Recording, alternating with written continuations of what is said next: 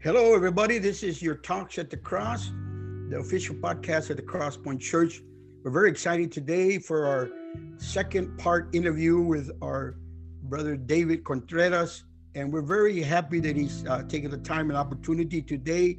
I believe that God is going to use him in a mighty way to talk to many of us that are dealing with a lot of issues that he has been able to uh, reach out and help many. And we're so happy that he is with us today. And uh, he will be uh, at the end of the show also talking about his official podcast, uh, Dog, uh, Dog Assist, and some other uh, things, venues that are going on. And we're so excited today. And welcome, uh, Brother David, again to this second part interview. We're so happy for taking the time to be with us. Thank you very much, Bishop Sabano. It's a, it's a, it's an honor and it's a pleasure to be on your show once again.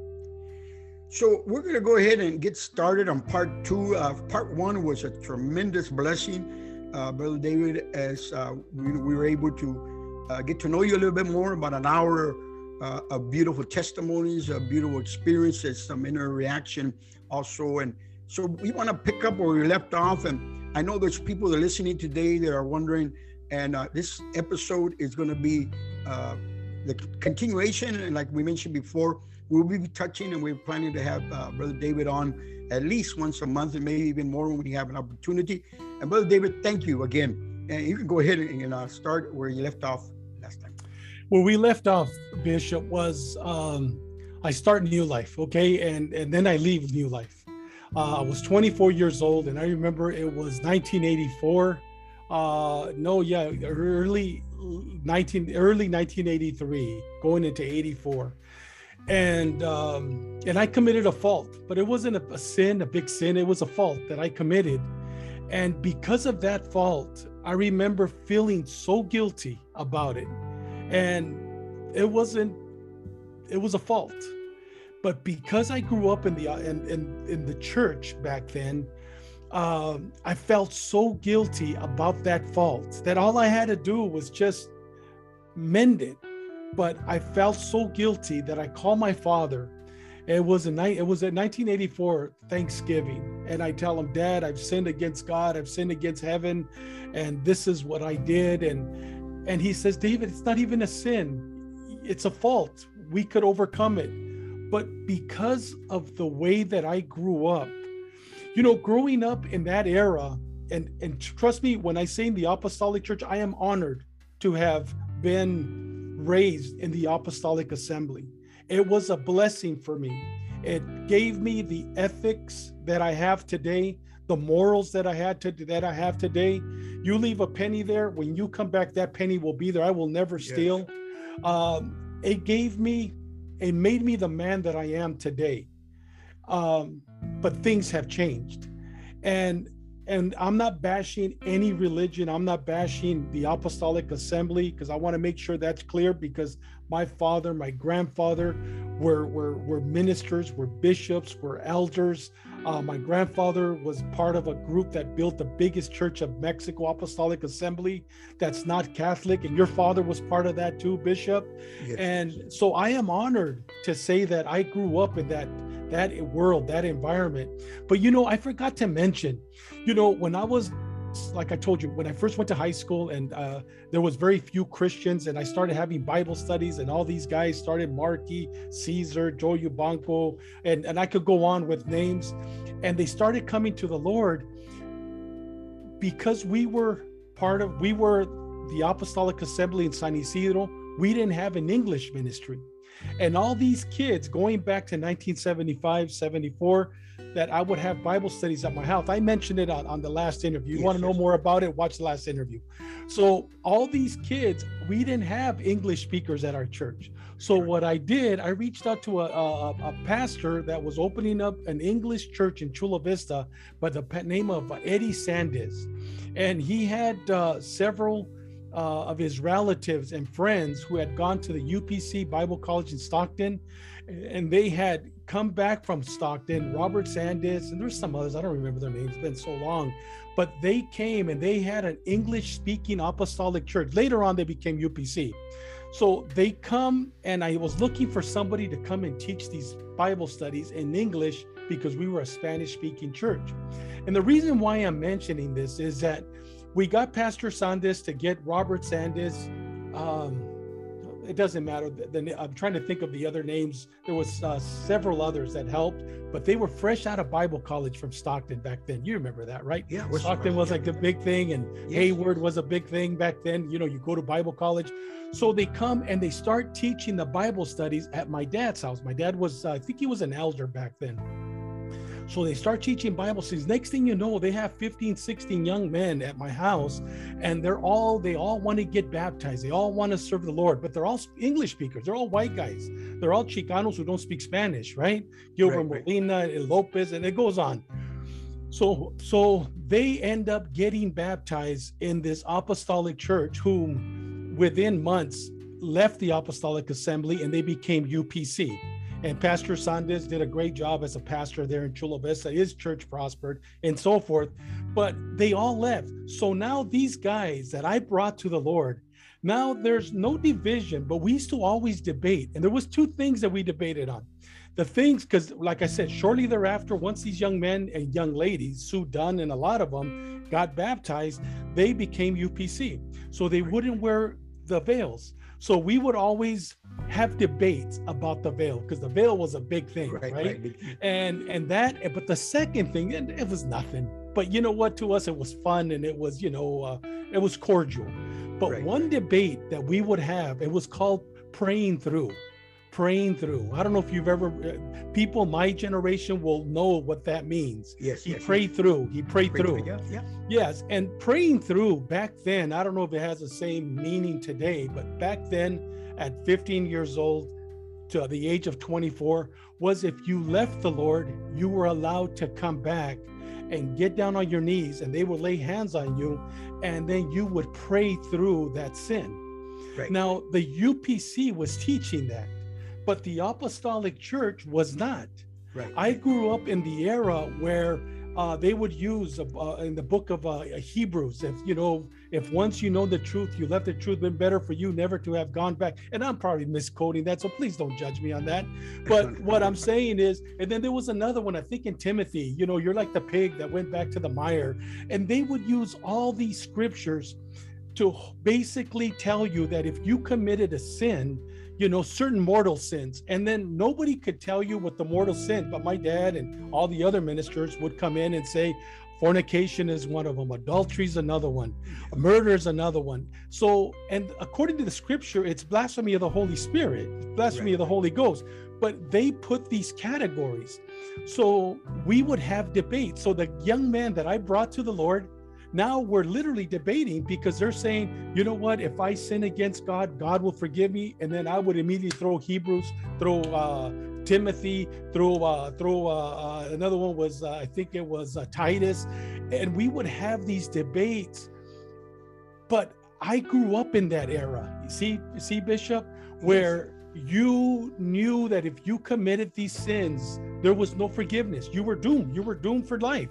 So as I'm going up 15, now I'm in 1984, I committed a fault. It wasn't fornication, it wasn't adultery, it wasn't murder, it was a fault. And there's no need to get into it. Right, right, it right, was a fault. No, it wasn't thieves. It was nothing. I didn't steal nothing. It was it's just a fault.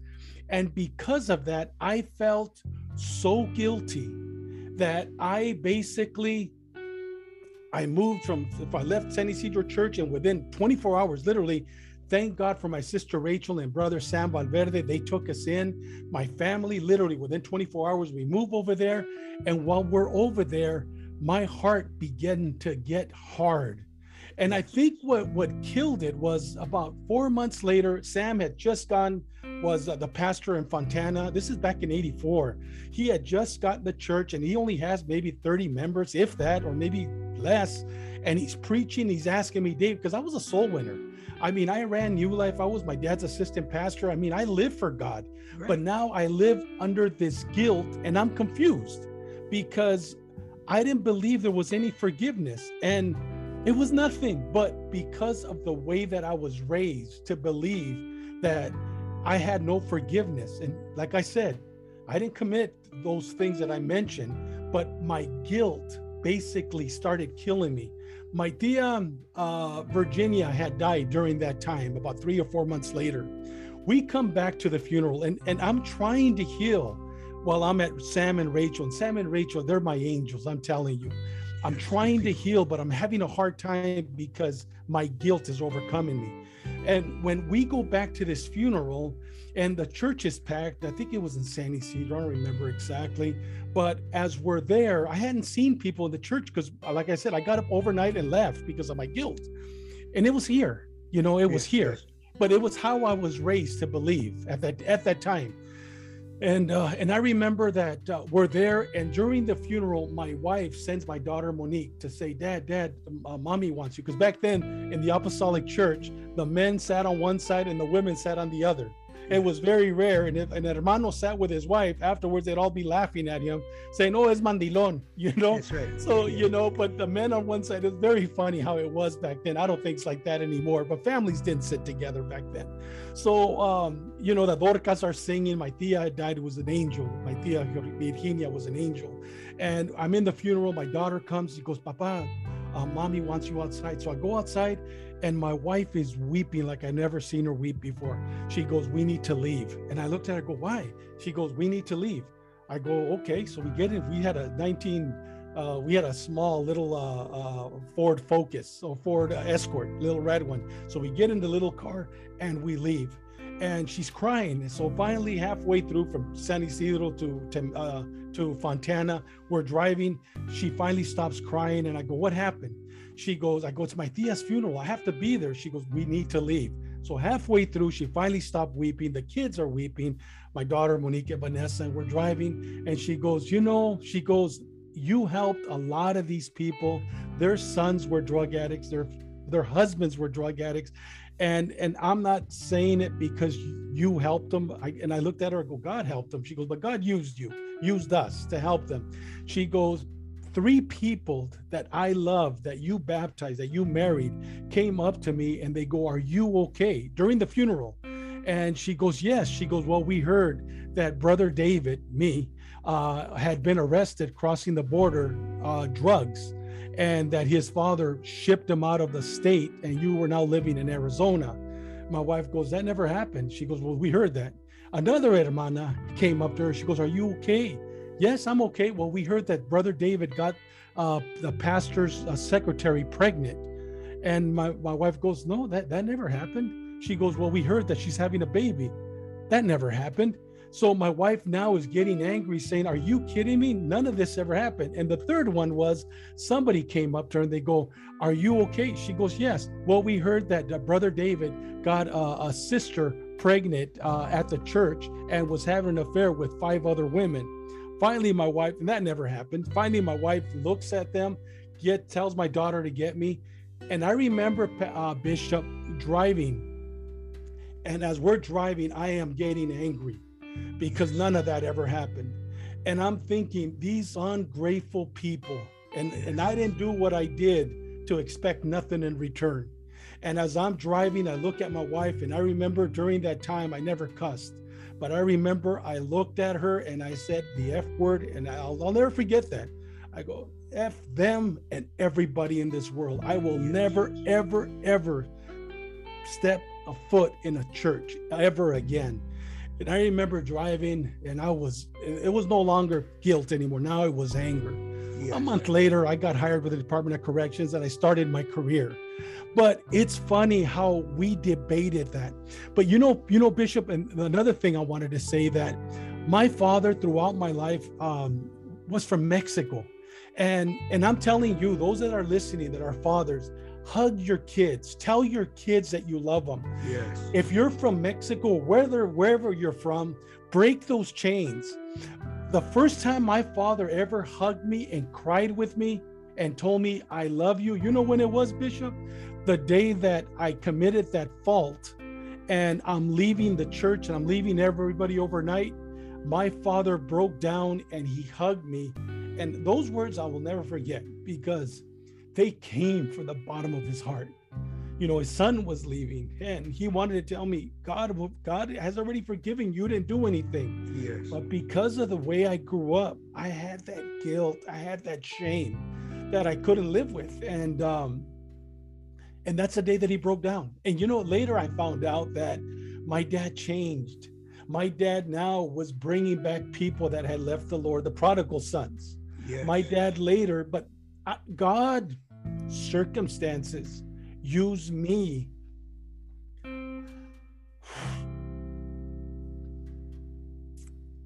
to break my dad, to break him, to make him feel compassion for the prodigal son. And you know, Bishop, after that, yeah, I started my law enforcement career for 36 years. Right there, that's when it started. A month later, I got hired Department of Corrections. We moved out of my sister's house. We moved to San Luis Obispo. And for 36 years, I lived without God because I condemn myself. I literally condemn myself. Um, I, am not going to get your your your listeners. They don't want to hear, you know, that uh, Mayo Zambada put a contract on me. They had to move me from one place to a whole to a hotel where we had the whole floor because there was hits on me. Uh, I worked cartels. I worked prison gangs. I've worked uh, internal affairs. That's not important for your listeners. I think what's important in this interview, I've done several interviews where I talk about my life in law enforcement, is for 36 years I lived without, with guilt. I lived with pain in my heart. And you know what the saddest thing is, Bishop? Is that when my dad was dying on January 8th of 2009, as he's li- laying there, uh, I whisper in his ears before he took his last breath, and I asked him forgiveness. I go, Papá, perdóneme, perdóneme por favor, que nunca fui el pastor, el ministro, nunca seguí sus pasos en el ministerio. And I'm saying that, and I was weeping, I was crying because I felt so much guilt and so much shame, you know, and and and like I said, I don't know if I mentioned it in this interview. One day, shortly after his death, I'm working the gang unit. No, I'm in intelligence now. Before that, I see an old drug addict and uh, I see him in the streets and I'm working. I'm the sergeant in charge of the unit. We're driving into an area and I tell my, my partner, stay in the car. Uh, it's a gang unit. It's always a two man unit. And I get out of the car and I talk to this man that had been in the program. And I tell him, hey, listen, put your hands up. Didn't lock your fingers. I'm patting him down. I feel the needle. I go, do you have any needles? Yes. He goes, I have it in my pocket. Okay. You have any dope? Well, I can't tell you. I know he does.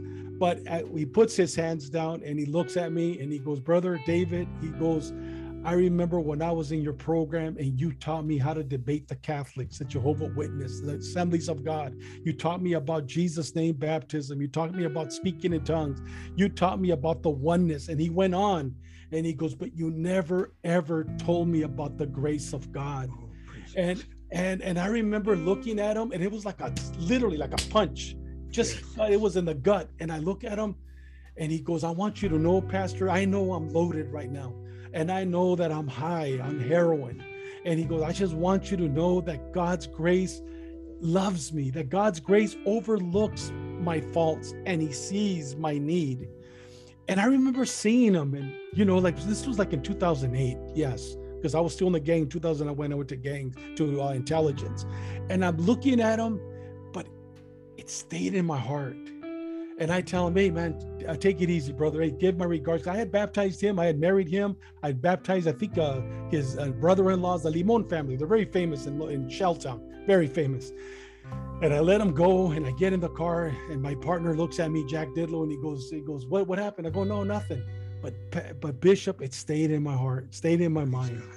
And, and like I said, you know, uh, and I live with that guilt. And then my dad passes away and um, and I don't change my life. I continue drinking. I continue doing what I'm doing. The only thing that I wasn't doing anymore that I did at the very beginning was committing adultery and fornication and everything else. by the time I met my second wife, and I lost my first wife, I lost the house, I lost my kids, but I never lost my kids. Let me reiterate that I never lost because I will. I've always and it continue to be a very responsible and loving father to my kids. I don't have a problem hugging them and telling them that I love them, and I'm very close to my kids. So I get remarried in 19, 1995, and I've been faithful to my wife. But you know, but I still was, you know, very violent, very. Uh, uh, condescending to the world, full of uh, uh, cynicism. I didn't trust anybody. I think that's what made me a good cop because I everybody was guilty in my eyes, and I was very good at what I did. And I say that humbly, uh, but I was very good because to me everybody was guilty. I was very judgmental. I mean, uh, I'm investigating a, a, a shooting I'd go to the house and I'd look at everybody. Everybody's guilty. And then and then I basically from going to guilt, I basically defined it back down. Who's who's my real killer? Who's my real if it's a homicide investigation, shooting or yes. whatever. And so I continued. And uh, after my father died, things got worse actually because I I started feeling that I was I, I was addicted to adrenaline. And that's one of the uh, symptomologies of PTSD. One of them is being addicted to adrenaline. You yes. always want to to do something exciting, uh, something that basically you're basically a lot of times um, on a suicide mission. You can't do it yourself because I was miserable without God. I really was. Um, everything was a facade. And uh, another thing is cynicism. You're very cynical. You start getting hate toward people. You start getting hate toward everybody, even your own coworkers sometimes. You start being judgmental. Those are signs of PTSD. And at the same time, another one was I wasn't having the nightmares yet. I wasn't I didn't even know about PTSD at that time, Bishop, because I was just going back then. I was working in Mexico. I was traveling all over Mexico. During a, a, a five year stay in this intelligence unit, I brought back 17 homicide suspects, homicide suspects that killed people in New York, Green Bay, Los Angeles, Long Beach. 17 murder suspects. And, and, I'm talking about we went into ranches with the military, went into ranches with the judiciales, federales, estatales. And I was, my job was a very dangerous job. I'd cross that border every day. And even then, when I did come close to death throughout my career, maybe three or four times where I go, okay, this is it. I always did that sinner's prayer. You know, I would immediately say, Señor Jesucristo, perdóname por favor si he pecado contra ti. Uh, perdóname, uh, llévame con tu gloria. And I thought that that moment that I was okay. And then I was invincible again. If I died, I'm going to be with the Lord. You know what I mean? I lived like that for many years, that last sinner's prayer. And I always remember that. I remember one time, well, I'm not going to get into the, the, the incident. There's no need. But I remember that uh, during that time, and then from right there, I got transferred out of out of intelligence to narcotics, and I worked major narcotics. I had a lot of great informants uh, from uh, from diff- all the different cartels, uh, uh, Nueva Generación Jalisco, Sinaloa, Arellano cartel, and so forth. So yes, Bishop, uh, here I am saying the sinner's prayer, and I made my own little prayer. You know, Señor Jesucristo, perdóname si he pecado contra cielo, contra ti. Por favor, llévame contigo. And it's by the grace of God, Bishop, that um, I am still alive today. It's by the grace of God. And I'm not going to get into the, the scenarios uh, where, you know, uh, I almost lost my life, but it was by the grace of God. Now we go forward. Uh, after I retire, uh, I don't know I have PTSD, but I'm I have all the symptoms. Yes. Uh, I can't be in a large group of people. I can't have people around me. I go into a restaurant. I always pick that chair and I'm looking at the door who walks in. It ain't that I'm paranoid, but everywhere I go, I carry. Even today, I carry a gun everywhere I go because that's how we were taught to to protect and save people. If you know somebody goes into a store, starts a massive killing, I'll be the first to take that guy out, or he's going to take my out. But that's how we as police officers are trained.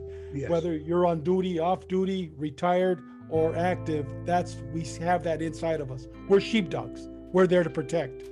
So I I start uh, I, I retire in um, February 24th, 2015, and and I'm I'm I'm addicted to adrenaline, Bishop. I'm I'm um, right after I retired, I had a, a full knee replacement of my right knee, and that's a long story how that happened.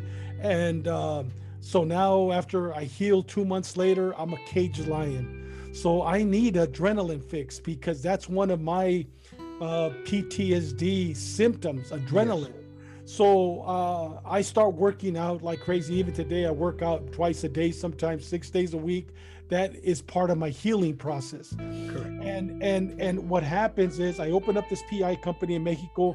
I I start working with a lot of very famous people. I saved. I did a lot of uh, threat assessments, uh, kidnapping cases, and I saved a lot of people. A lot of um, very prominent people were my clients. Uh, very famous people were my clients. So in 2019, uh, something happened in Mexico. We were approached by uh, one of the ma- major cartels, basically gave us an order to work for them. And I said no. They didn't know what the word no was. So I tell my wife it's time to give up this business. And I give the business to my business partner, a former detective sergeant with San Diego PD, a homicide investigator. And I tell him uh, it's time for me to leave. And I moved to Florida to write a book. And uh, a book about basically my life experiences as a police officer, my cases, a lot of very interesting cases. I get here and I start writing my book. And it's one day, Bishop, that my wife and I are walking on the beach. And still, I haven't said the word Jesus Christ. I haven't called out to God only when I was getting ready to die or when I would use it to manipulate a suspect. If I got a call, for example, I'll give you an example. I got a call of a child molester, and uh, he lived inside a trailer park, white male, 35 years old uh, never been married, but he has all the PlayStation games. And one of the neighbors finally called, mujer mexicana calls the police, says, I think my son's been molested. And I get there, I interview the young man, and uh, my next thing to do. I interview him. I uh, call our detectives out. They're interviewing them, and they say, "Go pick up the suspect. Go knock on the door." I walk in.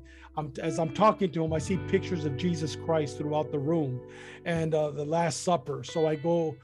I told him, "You know why I'm here for? Well, I don't know what you're talking about, but." As I'm talking to him, I saw the pictures. Like, oh, he's religious. So now I use Jesus Christ, and that's when I would use God uh, when I would arrest a homicide suspect. And I knew that no matter how much I talk about their victim, about the families, they didn't care. But the minute I talked about condemnation, talked about God, forgiveness, they would give it up. You know, say, yes, yes, yes, yes. I, I committed that murder, right? So those were the only two reasons that I would ever use the name Jesus Christ. So so now I'm living here without God, and uh, having a you know florida's beautiful where i live yes. god has blessed me beyond my dreams. God has blessed me with a beautiful wife. God has blessed me with my children. God has blessed me in so many ways before i rededicated my life to the lord bishop. I mean sometimes I, am here and i'm looking out and i'm just saying i don't deserve this. You know what i mean? Beyond my dreams. And i say that humbly very much humbly. And so one day I'm walking on the beach. One of my former detectives calls me and he says, Sarge, you're the last call I'm making. I'm ending it. And this young man had just retired three months before. And I'm going, What do you mean it's over? Sarge, this is what I'm feeling. Uh, I miss work. I miss being a cop. I miss uh, kicking ass. And what he meant by kicking ass, the adrenaline rush, not being yes, yes. the adrenaline rush. I mean, I miss uh, the pursuits the adrenaline rush. And it was then that I was able to talk to him. And by the way, um, he never committed suicide. He is doing wonderful today. He has five jobs and he found purpose and he gave his rededicated his life to the Lord. But it was then, Bishop, that I started doing research about PTSD. And I was that guy that, and there probably a lot of your listeners are the same, thinking that the only people that suffer from PTSD are combat veterans. I was that guy that always thought that. I was yes, that guy that whenever we had an officer murdered and the female officers, certain officers would respond to the scene and they would cry, and it would upset me, it would piss me off, thinking, don't show weakness. I was that guy. Don't show yes. weakness. Don't cry in front of people. You want to cry? Cry when we're all getting drunk at the bar or down at the, the pier or something. Then weep. But we're among among the family, but never in front of the public. So I was that hardcore cop that believe that nobody has PTSD, only combat veterans. As I'm doing my research, uh, Bishop, I start seeing that, you know, it's not only combat veterans, it's police officers. And one of the symptomologies that I I, I interviewed over a hundred military personnel and police officers. I had a questionnaire that I interviewed them when I was doing my research on PTSD. And that's when I started seeing myself and seeing, you know, I don't have the dreams yet, but I do have the dreams, but I ignore them. But I have the anger, the cynicism, the uh, paranoia, the uh, basically not wanting to be around people, being claustrophobic with people. Everything that I was reading, Bishop, I started seeing that. Yes. And that's when God placed it in my heart to help people in need. But still, I didn't have that love anymore. I didn't have that love that I had in New Life in 78 and 84. I was hard. I was judgmental, you know, and and and and uh, and it was during that time that uh, I went back to San Diego because I would go every month or two visit my mother, visit my sons, my daughters, my grandchildren. That my son started going through a deep depression. And he got to a point in his life where he was very, very depressed. He wasn't eating anymore. He weighed something like 90 pounds. And we're talking about a five foot three, five foot four young man who's been a karate expert. And he started going through a deep depression to the point where he even considered suicide or attempted suicide. And it was when I went back, Bishop, that I saw my son and he had an episode while I was there. And I remember as I'm seeing this when I came back to Florida, I came back a broken man. I remember my wife looking at me. She picked me up at the airport and she goes, What's wrong? Because I've always been a very closed person. I don't tell people what I feel because as a cop, you don't want to tell them. Yeah, today I responded to a young uh, young man that blew his head off and his brain splatter was all over his wife. Today I responded to a radio call of a young girl who was raped and murdered, and I found her body in a dirty field uh, under a trash can. I don't go home and talk about those things. And those are real things that occurred. Yes. So she looks at me, she goes, What happened? I go, Nothing, nothing. And I was broken, Bishop. And I come in the house and I lay down. She comes, she lays next to me. She goes, David, what happened? And I broke down. I, and she looked at me, she goes, You're a broken man. I go, I broke down. About two days later, um, uh, where I live, uh, we have a steam room and a jacuzzi, and the steam room and a and a, a spa, a hot spa. And I was, and I, I go there maybe twice a week just to get a good sweat after I work out. And I'm sitting in the steam room. It's about 10 o'clock at night, and I'm sitting there, and all of a sudden I feel God's presence. I haven't felt God's presence since 1984. I feel God's presence and that steam come in and I literally break down and I start crying and weeping to God. And I hadn't spoken in tongues since 1984 was the last time I spoke in tongues. And I'm there by myself at 10 o'clock. Nobody's coming in. And if they did, they would have had a show. God bless them. But God's presence came into that place, Bishop. And, and I lifted up my hands and and I hadn't lifted up my hands and said, Thank you, Jesus. I couldn't even say the name Jesus because I was so bound by sin, so bound by tradition, you know, that I condemn myself. And my whole life came in front of me, and I saw Steve Gomez telling me God's grace, God's grace. And I saw him in my mind, and I wept out to God. And it was then that God changed my life. And you know, Bishop, and, and, that was the last time I spoke in tongues. That was the last time I felt that deep presence of God. And I'm okay with that if I never feel it again. I, I don't go by feelings. I don't go by emotions. I just go by God's voice. You know what I mean? Amen. And then God, the same God that put in my heart when I was 18 years old to help drug addicts, I had never been a drug addict, was the same God that said, now put a program together and help police officers. I started with police officers. That was my goal, them and military, because I had interviewed so many of them. But then God started bringing pastors to my program. Yes. God started bringing pastors' wives to my program. God started bringing ministers. God started bringing nurses to my program, Sheepdog Assist. And I, I, I basically started a YouTube channel and I started with zero, literally with zero. And right now I think I have 1,300, but these are 1,300 people that it's, I don't advertise. The only thing I do is put on my Facebook. That's it. I don't ever, I don't tell anybody. But God is bringing people. But and and and and I, I do it for free. I put together a four hour training for churches. It was really for police officers, where I give a training on on PTSD and so forth. But you know, Pat, you know, Bishop, one of the things that happened during this transition, God started bringing in and placing burdens in my heart to talk about people that have been molested as kids. Yes. And uh, and talk about witchcraft, men and women that are bewitched. And God's just started bringing different speakers to my show and uh, addressing these issues that nobody talks about, especially being molested as children. There's so many people. There, I had a pastor, a pastor, uh, David Mora. He, he has a mega church in uh, um, Fontana. This man gets on my show as he's talking about how he used to be a drug addict. And I ask him, So, where did this addiction start from? And he says, When I was molested as a little boy and he starts talking about the molestation. After that interview, I started getting more calls from pastors, more calls from deacons, more calls from wives saying, This happened to me, from a 70 year old woman, this happened to me. And, and I'm telling you, Bishop, this has, and now my training that I started only for police officers, I taught the first class to a group of LAPD cops, a group, a group of uh, Riverside cops. It was very well received. Then we got hit with COVID. So now I have my show, but now that COVID is over, I have this training that I start as a cop and end the training for everybody that's been molested, everybody that has seen people die by themselves because of COVID. And all they saw was a nurse holding a video as they're seeing their mother, father taking their last breaths. So, and you know, the, the, the thing about this, God placed it in my heart not to charge one cent. I don't charge one cent. I was talking to a cop not too long ago, and he goes, "David, you could have charged five thousand dollars a class. It's a four-hour class."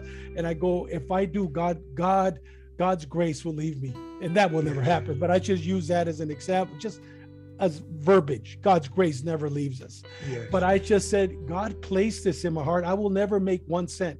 And you know, Bishop, and I say this humbly. Um, last night I didn't get a call, but usually maybe once or twice a week, my phone will ring at three in the morning because the, the majority of my listeners are from Southern California. So it's, you know, uh, 10 o'clock over there. It's one o'clock over here. 10, 11, 12. Yeah, one o'clock. And they're just basically want to talk. And I'll take that call. I don't mind. I don't yes, mind taking that call. And I'll, and I'm a one man show. I'm the one that answers a call. If somebody calls me and I don't answer, it's because I'm talking to somebody else. And basically, what I do, I do pure. I'm not a psycho. I got my degree in uh, behavioral services. I don't have a degree in in uh, counseling my degree is very different than counseling, but I offer peer counseling because I know I've been there, I've done that. Yes. I've, I've, I've been there. I mean, I know what it's like to, to and, and you know, Bishop, what, one thing that happens, I want your listeners to understand this. PTSD, I mean, PTSD basically, don't think that you have to be a cop or you have to be uh, a nurse during COVID. It's when you suffer a traumatic event in your life, a, such a traumatic event that it basically changes you.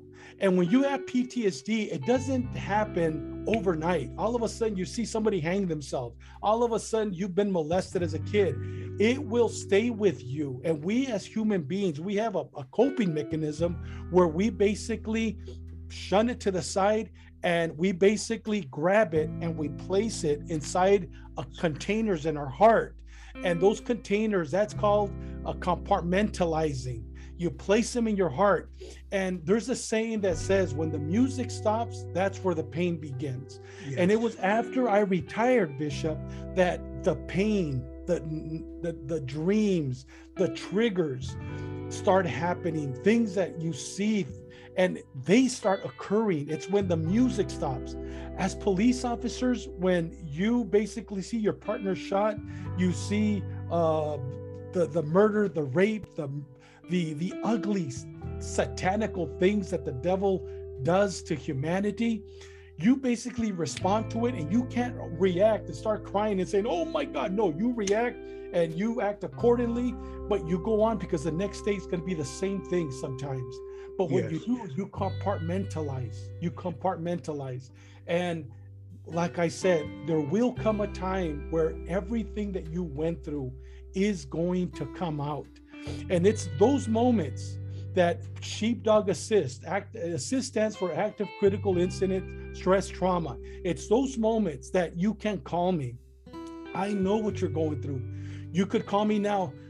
You know there's a young lady her her her son her son um committed suicide. I think it was two years ago. Name is Deborah Leon, and uh, I don't know her husband's name, but he's uh, from the Leon family. And uh, she posted something. I follow her on Facebook. She was actually on my show, talked about her, her what the pain that she went through because of her son's, you know, committing suicide, and uh, he was suffering from depression, suffering from uh, you know different mental illnesses, and uh, she basically uh, two days ago posted something that made a lot of sense. Talked about you know how we grow up many times can cause us ptsd and uh, this is one of the um, responses from a gigi palomera. I hope she doesn't mind me reading her post. I mean it's public information. She posted it. After this young lady uh, deborah posted this post that basically talks about growing up with guilt, growing up with shame that the church gives you, this young lady says this When I became an adult, I chose to believe in God without the stigma of religion. I now consider myself spiritual. I grew up hearing the phrase, Te va a castigar Dios, in so many ways that justified bad things. For example, if someone died in a car accident, I would hear, Lo castigó Dios. If someone lost a child, la castigó Dios. I just never wanted to be part of that. The, the Dios that I have always believed in and prayed to would never punish so harshly. Thank you for shedding light. And then I want to read one more.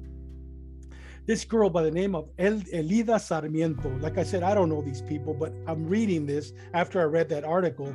And she says, that post, all true. I have yet to commit to a church. Certain things trigger my PTSD. It not only negative things, but positive things like being asked to help in a certain area. You know, a lot of times, Bishop, you can get PTSD. Like, for example, I lived with that guilt and shame, misinterpreting the scriptures, yes. thinking, and and and and I'm going to end it with this, Bishop. One of my part of my healing process was I basically I suffered from shame and guilt because I had left the church in 84. And everything, believe it or not, Bishop, from 84 till 13 years when I accepted the Lord as my Savior was blank in my life because I was ashamed, not of what I did, but how I turned out to be. I was ashamed of it. And after I rededicated my life to the Lord and I started opening this program, and God started shedding, taking the anger, the hate, and putting compassion to help people. I started on on Facebook, uh, uh, uh, uh myself and Junior Garcia's. I know him as Rod. You know him as Rod. I know him as Junior Garcia. I grew up with him. His sister Lizzie. I, I was talking to her on the phone. I go, you know, I miss those old apostolic songs. I have no memory of new life. I have no memory of growing up. So I started a Facebook uh, group called, I think it's called Southern Cal um, Memories. And we got like probably about 200 um, people following it. But I, all I asked, show old pictures of when we were young, play old songs of Lanny yes. Wolfe. Uh, Lanny Wolfe was was wonderful. Play yes. old songs of Los Heraldos. Play old songs of the Messengers of the Holy Rhythm. Play old songs of Andraé Crouch, and watching that has been part of my healing because I went back to 78 to 74 and I see pictures of Liz Ramos. I see pictures of Ruben Villa. I see pictures of so many people that I hadn't seen in so many years, and I embrace them you know? And with that, Bishop, I'm going to end it with this. We've been talking for a long time. Yes. Because I haven't opened up like this in so many years. No, but, no, you know, I appreciate it. Yeah. I used to always, when I was a deacon or a assistant pastor at my dad's church, I used to hear them preach, and I would preach about the prodigal son. Thinking that I would never say that I am the prodigal son, thinking that the prodigal son was that drug addict while I was running New Life. Yeah, you were you were that son that went to, to prison and ate with the pigs and and lost everything, but now you're coming back, you're getting baptized, the ring and so forth, thinking that they were the prodigal son. But you know, Bishop, I am the prodigal son. I am that prodigal son. Uh, I grew up in the church. I grew up living for God and I left God. And like I said, close to two, I always say a year and a half, but in October it's going to be two years. God's grace brought me back. And the God that I knew back in 84, his name was Jesus Christ. But I basically do not see him, did not see him like I see him today. My Jesus Christ back then was a fearful God, was a God that basically uh, I was fearing. And yes, I would say I love him and so forth, but it was a lot of fear, a lot of you know don't don't get god mad because just like this young lady says i grew up in that. And i think a yes, lot of you yes. grew up te castigó dios. You know you know what? His son is suffering from depression. Well you know what? It's a bad spirit and you know what? His daughter just attempted suicide. Well, you know what? The devil got into him. And if you question, I remember one time I was questioning certain things, and I'm not going to bash any religion, any church, any assembly, but I was questioning certain things before I left the church in 84. And I would tell my dad, Dad, why is it that the Bible says this, but yet I'm seeing this? Dad, and you know what my father would tell me? And I was his assistant pastor. He would say, David, there's a spirit of, uh, of it wasn't denial, a spirit of doubt entering your mind. There's a spirit of doubt. Yes. Anytime that I would question anything with scripture, and I would say, Dad, this doesn't make any sense. And he would say, Spirit of doubt, I, in the name of Jesus, get that spirit of doubt out of you. We couldn't question anything. Yes. The God that I know today, Bishop, the God that I know today, his name is Jesus Christ but it's a God of grace. It's a God of love. It's a God of forgiveness.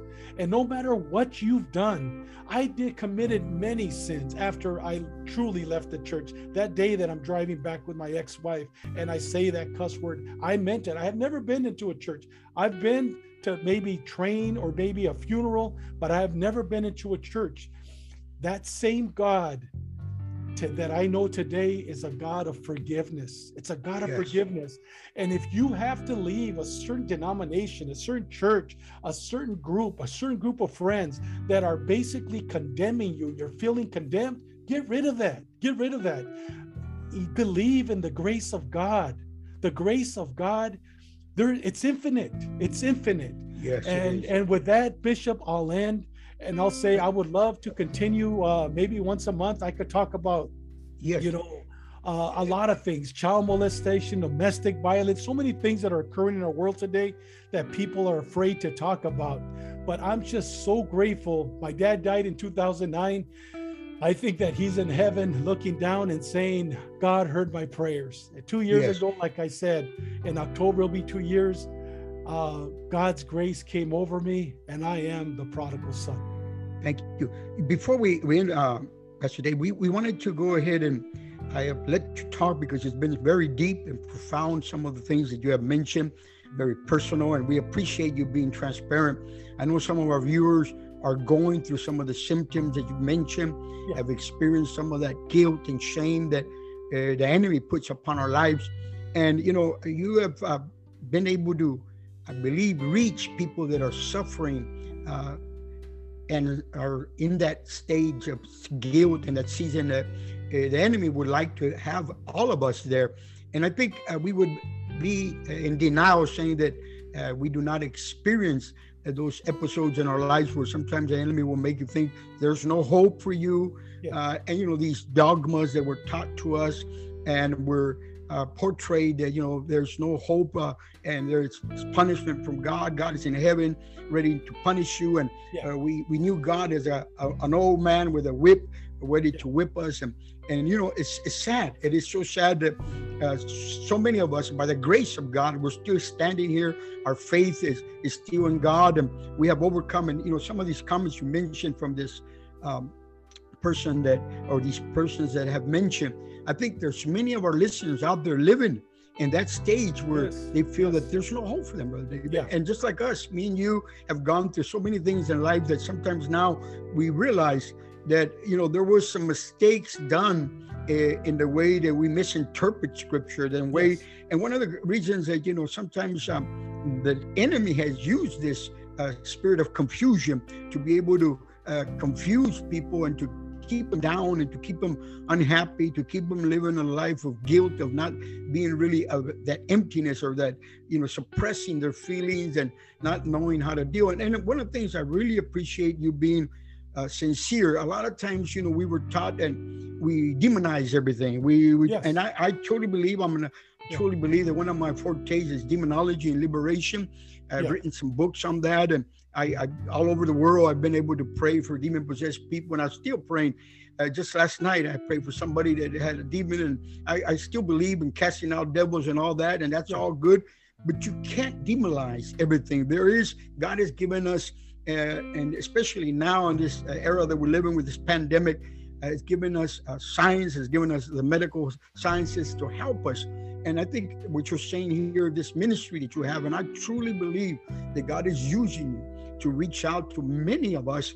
That, and, I, and I say I include myself because every single human being that someday or someday will or has dealt with this uh, PST, uh, uh, you know, this post-traumatic disorder, uh, any any traumatic, like you just mentioned, some of those things that trigger and will put you in, you know, and I, it's so amazing that for 36 years, Yeah. God's grace protected you, especially Yes, you, some of the work that you did. Uh, and I know, you know, we don't need to go into detail, but we can imagine. Mm-hmm. And, and you know that that confession you said of the sinner's prayer, you and deep down inside your your spirit, God had deposited that that if you confess your sins, He was faithful and just to forgive you.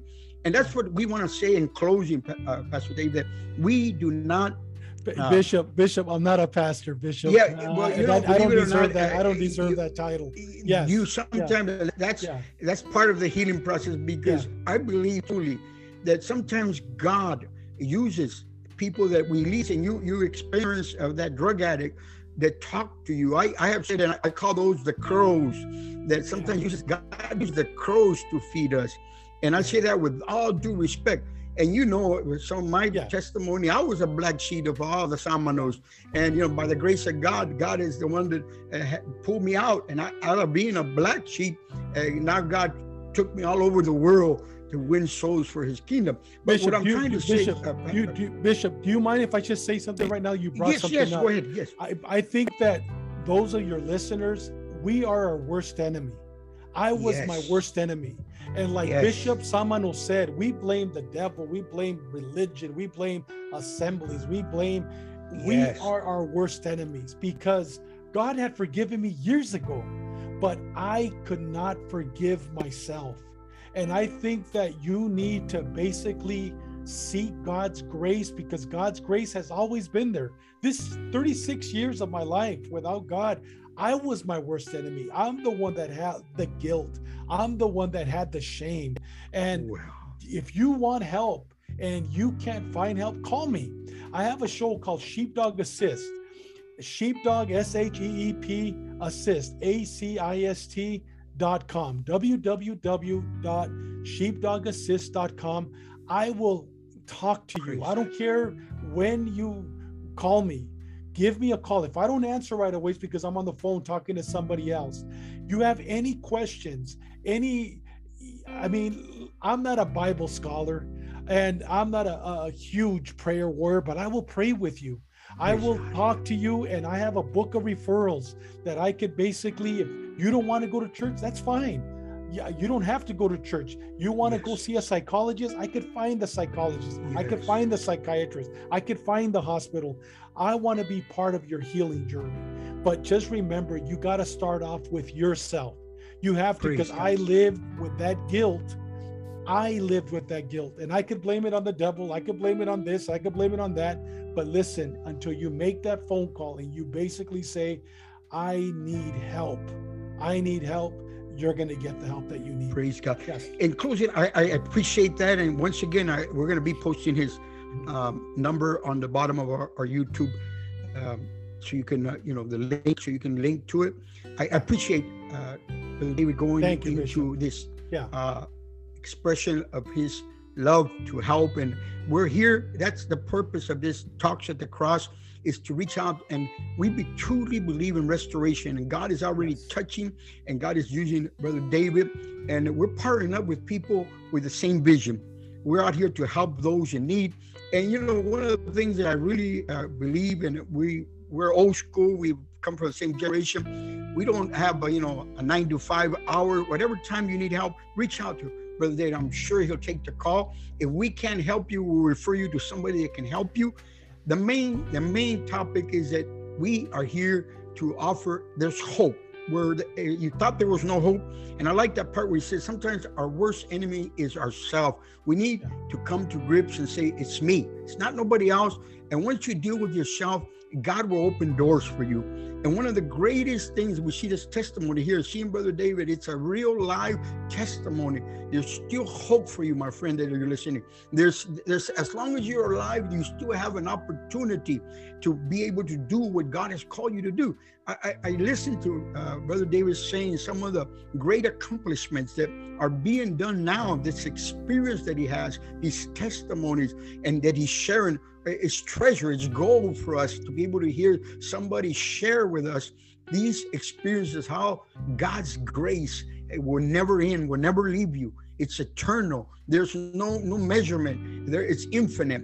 And with that i just want to ask our viewers uh, to make sure to reach out. We're here uh, talks of the cross. We're going to have brother david again. Uh, like i say uh, there's other topics we're going to be talking about if you are suffering with any of any of these symptoms please reach out to us and somehow some way we'll pray with you. We'll we'll go ahead and get you the help you need. Most of all remember this god loves you. No matter how far you think you might fallen there is hope for you. God's grace can reach down to the lowest pits or to the highest mountain. And brother david uh, i Thank you, brother. let you say the last word tell us what would you say to our viewers would be the next step if they're suffering some from some of these You know what? First of all, realize and accept that you're suffering. If you suffer from guilt and shame, if you suffer from PTSD, if you're suffering from the nightmares, from certain things that trigger you, uh, take the first step. The first step is to realize you have a, a problem, that you're sick. And it's okay to be sick. In order, Yes. if you saw a tumor growing uh, in your left arm, what would you do? Just ignore it? You can't ignore these things that's right your wife, your kids, they realize that you are ignoring. Ba- Basically, what eventually happens when you have PTSD or depression, you start depending on drugs to basically, or alcohol, pornography, so many other unfaithfulness, basically to cover up and mask the pain. Admit you have a problem. Give me a call or call Pastor uh, Bishop Samano. Let us help you. It's not going to cost you a cent. It's not going to cost you one cent. We're not charging you one cent. Give us a call and we will basically help you and we will hold your hand through your journey of healing. Thank you and God bless you. Thank you. God bless you. Brother Dave, we'll talk for our next episode. God bless you. God bless you.